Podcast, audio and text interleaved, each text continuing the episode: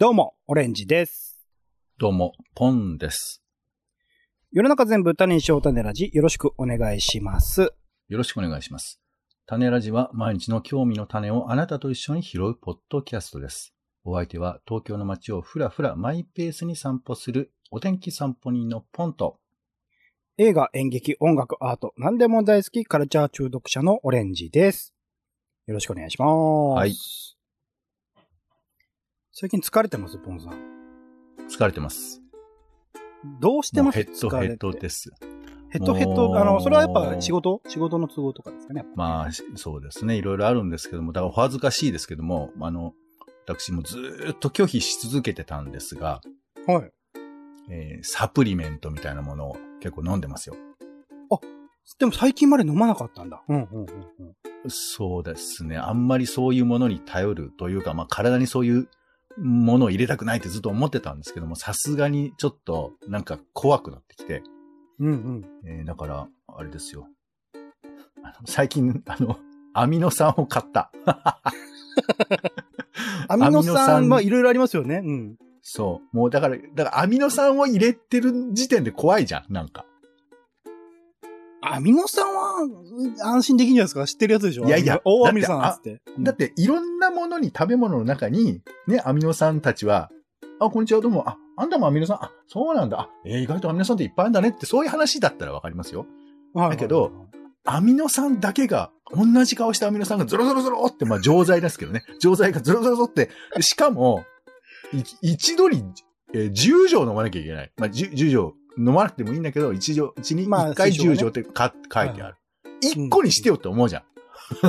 え、びっくりしたら、だって、ど、どうん。おにぎりみたいな錠剤を食わなきゃいけない。だからそれをキュッとして1錠で飲めるのが、その錠っていう考え方なんだから、一度に10錠飲むんだったら、で、いや、思うぐらい10錠ってきついわけ。うん、うん、うん。10錠飲んで、あの、誤嚥性なんとかになって、死にそうになったこと何度もあるわけ。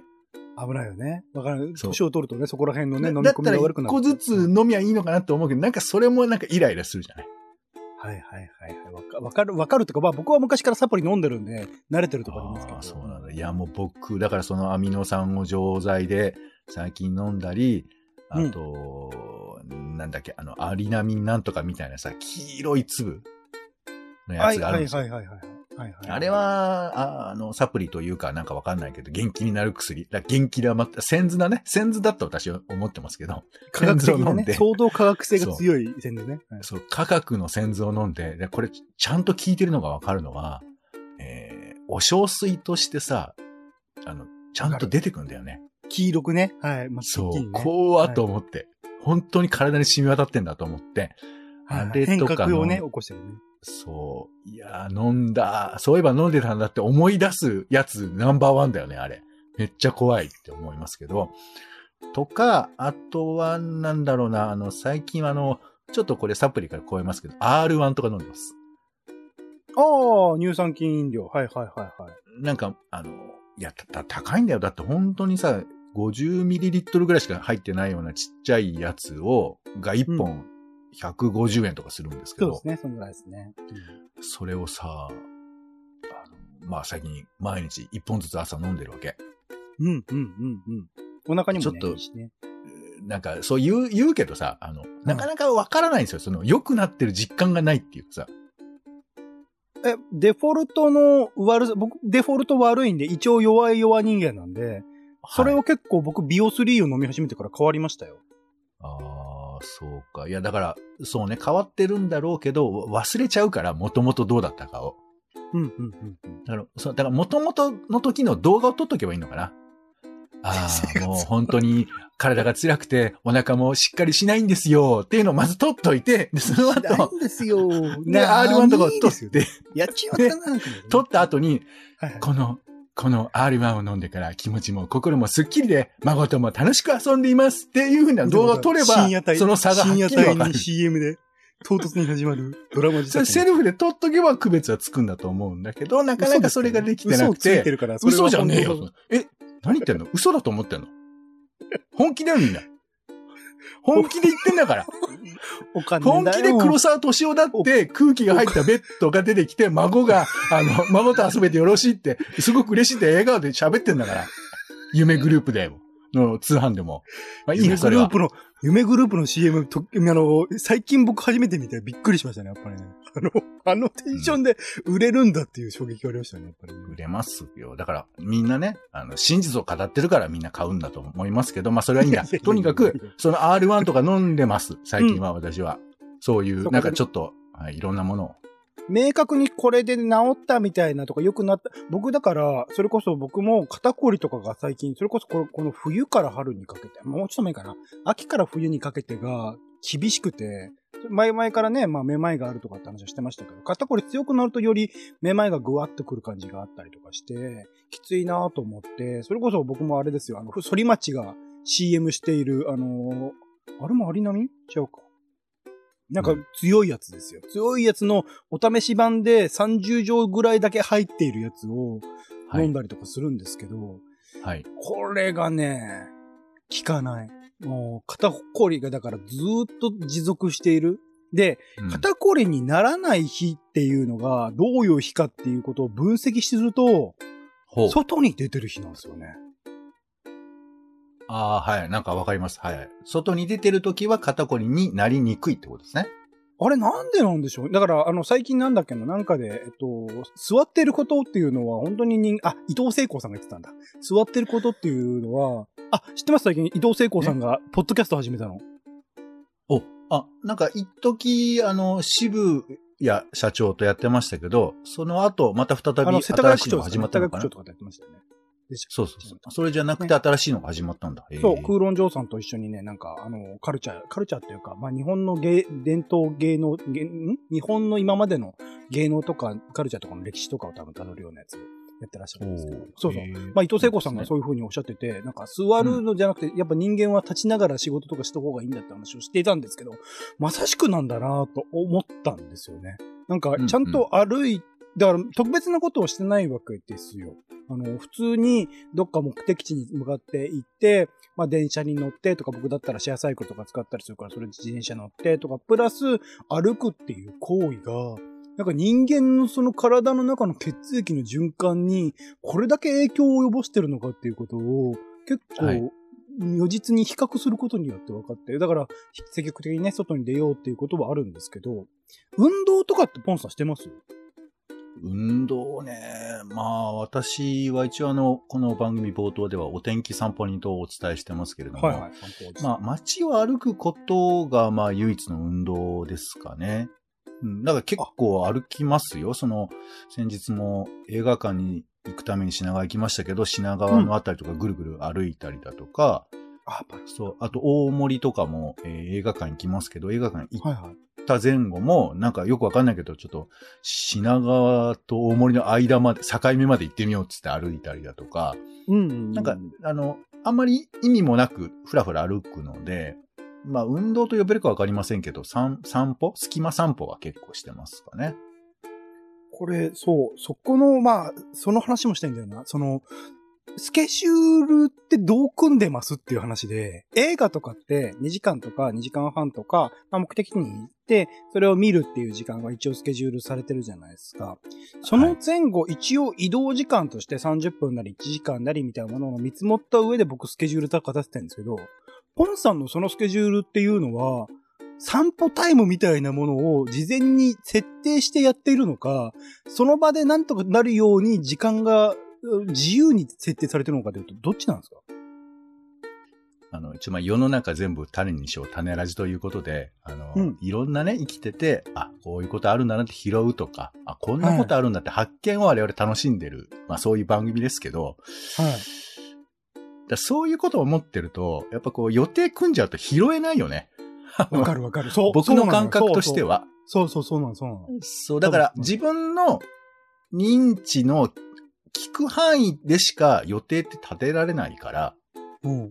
だから、うんまあ何、バッファというんですかね、その、はい。遊びを物事の中には、まあちょっと入れておくっていう考え方だったり、まああと、なるだけその予定を決めない。僕は、うんオレンジさんとしてやり方違うんですけど、オレンジさんは、あの、ちなみに Google カレンダーとかでもほぼぴっちりっていうか、なんなら重複してるぐらいオレンジ、30分15分単位ですね、僕ね。そうだよね。それを、ほ、だから他人がその Google カレンダー見たらもうびっちりみたいな状況を作って生活されてる方ですけど、僕の場合異常なはん、だ。うん。うん、その、いや、まあいろんな人いると思いますけど、僕の場合は結構もう、あの、重要な要素だけはめ込んでいるだけで、それ以外については、例えばどっか出かけるとかの前後は、あの、まあ結構いい加減だよね。うん。で、まあ、ただその、もちろん呪術つなぎ的に、ここ行ってあそこ行ってあそこで行けたらいいなという希望は入れたりはするけど、でもそれも結構変わっちゃって、結局その前のやつがめっちゃ伸びるとか、新しいところ3つが増えたとか、そういうこと全然普通にあるけど、その、うん。追加されること自体はどうなんですか？嫌なんですか？新し追加できないスケジュールになってるっていう。いや、だから、ここはね、あと15分で行くことになってるけど、なんかここ面白そうだからやめぴっつって予定を変えるみたいなこと？だからまあ、大体行くところっていうのは事前に決済が済んでいてお金も払っていたりするっていうパターンが多いから。ああ、まあまあ大変ですね。私はだから、当日系派ですもんね。うん、まあ、そうね、映画は最近難しくなってきてるけど、でもかなりの部分で、そういう自由度が効くようにしているよね。あんまりその、なんかす無駄な束縛を受けないようになるだけ、うんだから僕がその、東京科学、えー国立科学博物館で、え1年間のパスポートを買ってるんですけど、年間フリーパスこれのもう一個の理由は、行っても行かなくてもいいっていう選択が僕の方に与えられるからだと思うんですよ。なるほどね。わざわざ上野まで行って、そう。で、うんよし、行くぞと思って混んでるなって時に、じゃあやめよって思えるじゃん。定期持ってれば。うんうんうんだけど、なんかね、その日わざわざ行って、今日しかないしなとかって思っちゃうと、なんか行くプレッシャーが出てきちゃうから、だからそういうのなるだけないように、あの、娯楽のサブスクってのは、まあそういう良さもある。まあ、悪い面もあるんだけど、そういう良さもあるかなと。自由を手に入れられるっていうんですかね。っていう感じは僕はありますけど。これでも一方で、その仕事の締め切りとか、まあ、種ラジでも締め切りではないけど、公開タイミングとかあるわけじゃないですか。はい。そこら辺のコントロールとか難しくなりません？時間区切っておかないと。この時間はこの作業に当てるんだみたいなことを事前に設定しておかないと、僕とかと、それこそ、毎週それこそサイトの運営であるとか、記事の更新とかっていうのが、この日に上げなきゃいけない、この時間に上げなきゃいけないみたいなのあるから、それに合わせていくと、もうパーツでこう入れ込んでいかないと、それこそ、なんだろう、みんな、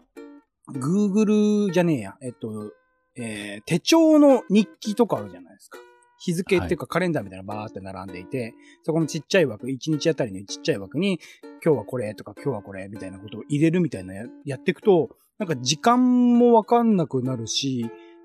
その時点でどのぐらいまでできてなきゃいけないのかみたいなことが分かりにくくなるみたいなものがあったりとかして、細かく入れ込んでるんですけど、ポンさんってそのスケジュールの管理って、まあ僕は Google カレンダーで時間単位ですけど、どどうしてるんですかちなみに？うーん、ずいよね。なんか、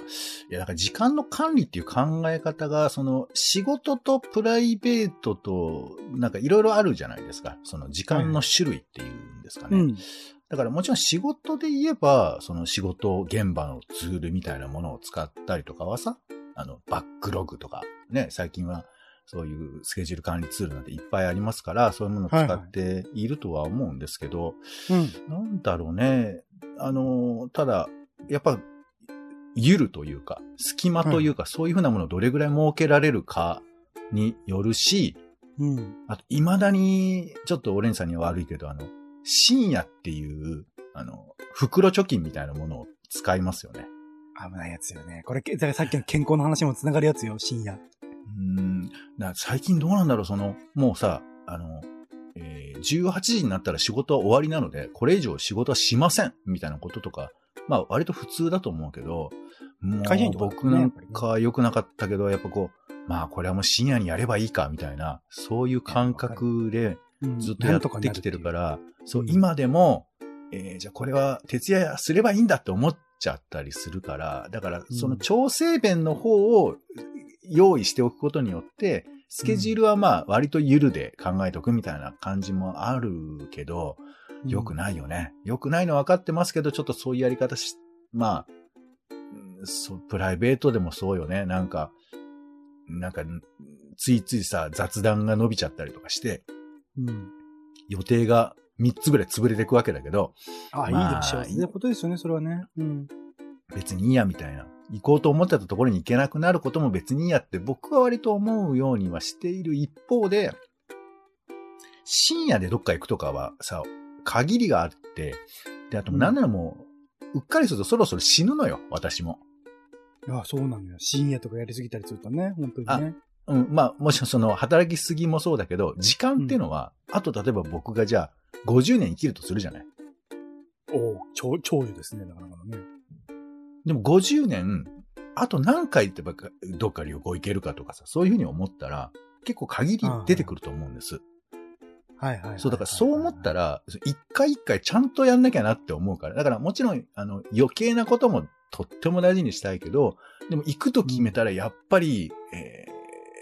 ー、インドネシア行きたい。行くぞみたいな。行こうと思わないといけないところもあるわけだから、だから予定を組まないとできないこと。そうだ、僕が最近、お姉さんの話の続きで言えば、あの、一回で終わらないことをちゃんと予定できるようになったら、結構一人前だなって思うんです。一回で終わらないこと？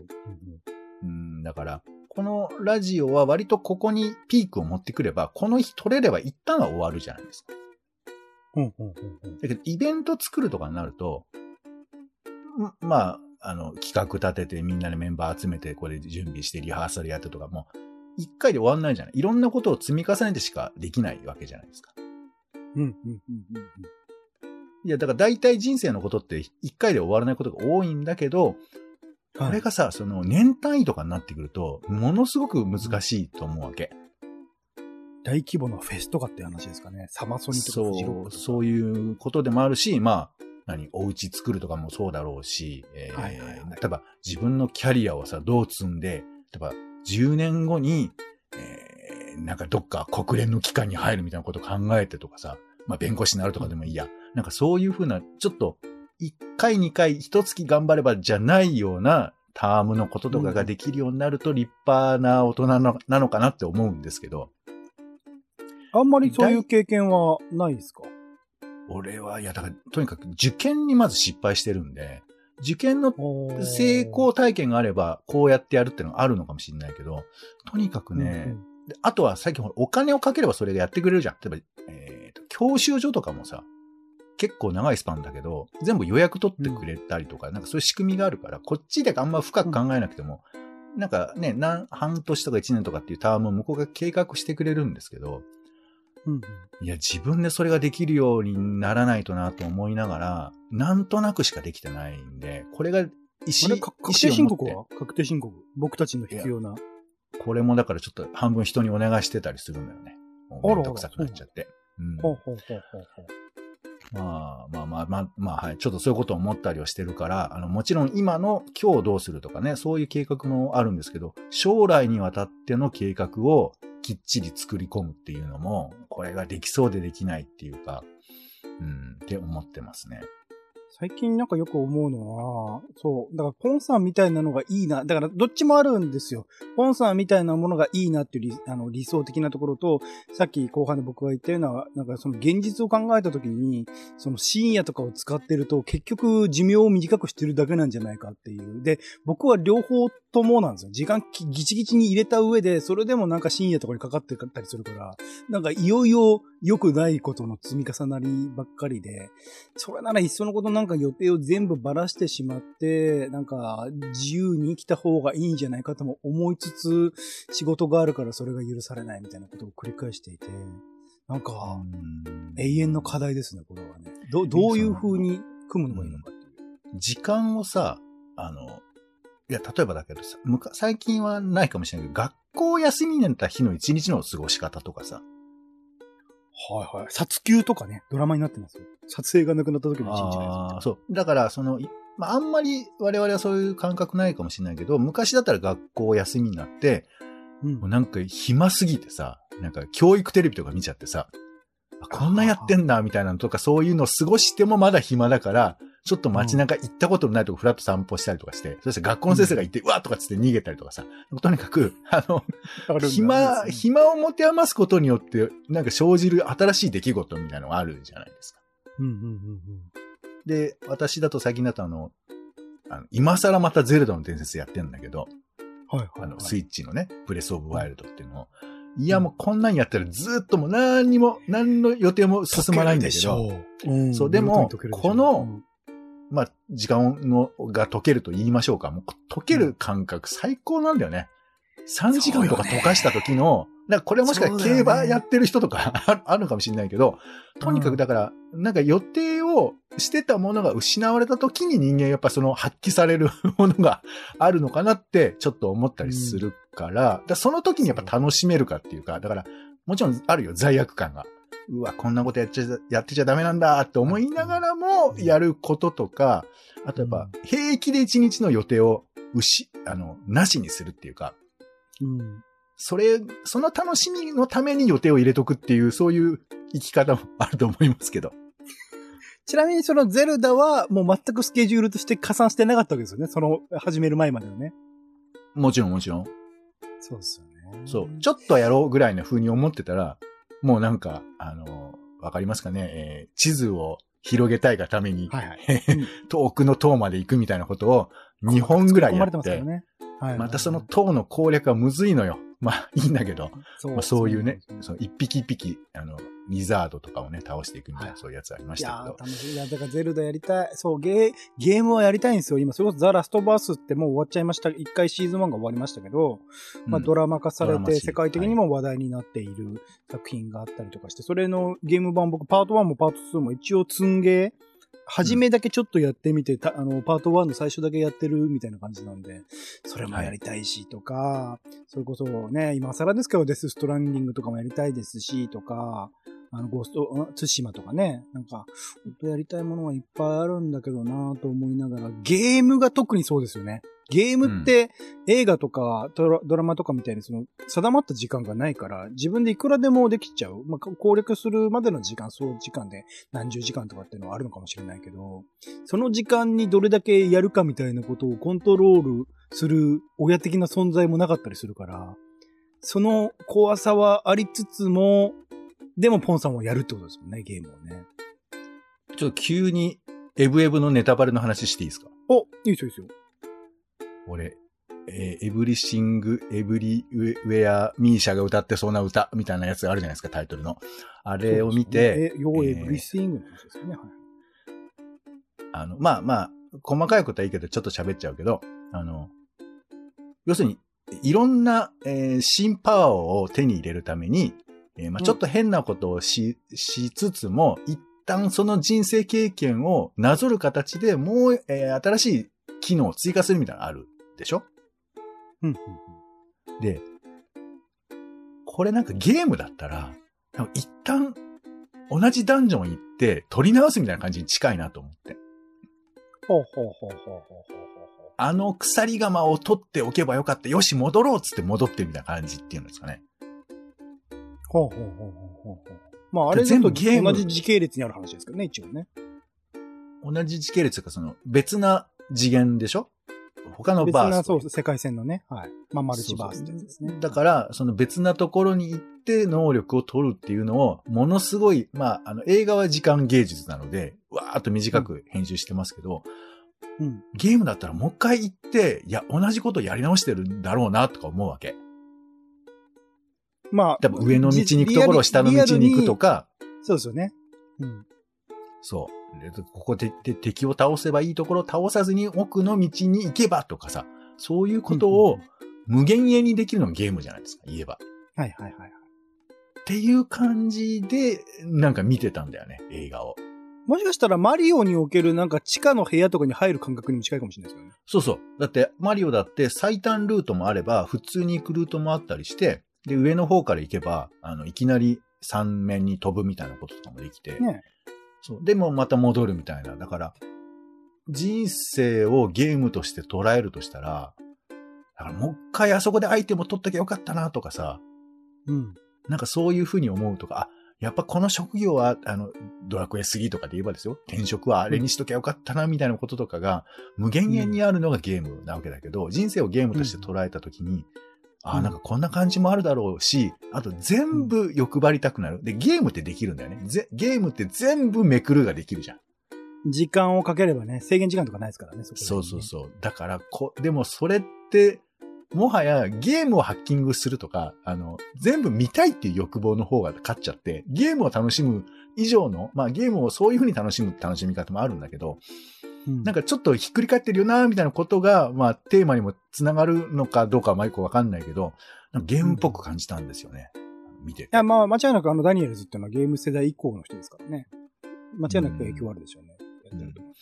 て思うと、ブラッシュアップライフなんかもすごくゲーム感あって面白かったよね。まあ、バカリズムさんもそうですよね。ゲームすごい好きですもんね。そう、だからなんか、あの、とってもその、映画なんだけど、ゲームみたいな要素もあって、さらに、そのゲームをどういうふうに向き合ったら一番ベストな楽しみ方ができるかみたいなところも、ちょっとなんかうっすら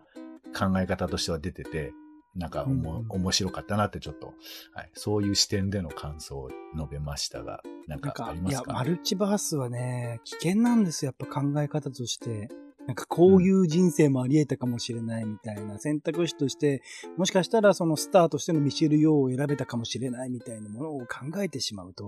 うん。これは、なんか、なんていうの？その、そのまんま何も知らずに自分の人生しか分かってないっていうか、まあ経験、普通は自分の人生しか経験できないので、それしかないという前提だったらある程度のその、諦めじゃないですけど、あの、あ、こういうもんなんだなって思えるんだけど、選択肢がそれだけあったって思ってしまった時の、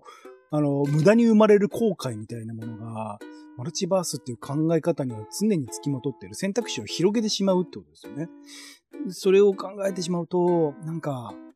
僕は、あの、MCU もそうですけど、マルチバースに今一つ乗れないのはそれなんですよね。あの、現実は一つしかないのに、なんかいくつもあったかもしれないと思わせるっていう思想自体が、僕は危険なものなんじゃないかなっていうことですよね。オレンジさんそれ言ってるよね。だから僕はこれはもう完全に想像の世界の娯楽なんだって僕はそう思ってるね。あ、そこは切り分けてるんだ。うんあ、いや、切り分けてるというか、うんもしああだったらどうだっただろうっていうふうな日常でもあるこの娯楽が映画の中でも展開されてるんだっていうふうに思ってる。うん、うん、うん、うん。だからあ僕らは想像の翼は自由に飛ばせるんだよと。もちろん現実はただその想像の翼っていうのを、えーどんどん広げたっていいじゃないかっていう自由が、まああるのかなっていう感じかな。まあまあ、オレンさんは、これがね、うんちょっと、オレンさんには違和感があるっていうのは、まあ前聞いたんでわかるんですけど、僕は、うん。うん、なんかほんと、ふ普段でも想像することの楽しさみたいなことはあるのかなと思いながら時間になりましたか？おですね。そろそろですね。はいはい。ということで、えー、種ラジは追加してライブ配信をしているほか、Spotify や Apple Podcast などで週2回配信中です。お好きなサービスへの登録やフォローをお願いします。更新情報は Twitter でお知らせをしています。番組の感想やあなたが気になっている種の話もお待ちしています。公式サイト、たならじ .com のお便りフォームからお送りください。ということでお時間です。次回もよろしかったらお聞きください。お相手はカルチャー中毒者のオレンジさんと、どうも。どうぞ私を、お天気散歩人のポンさんでした。種ラジ。また。また。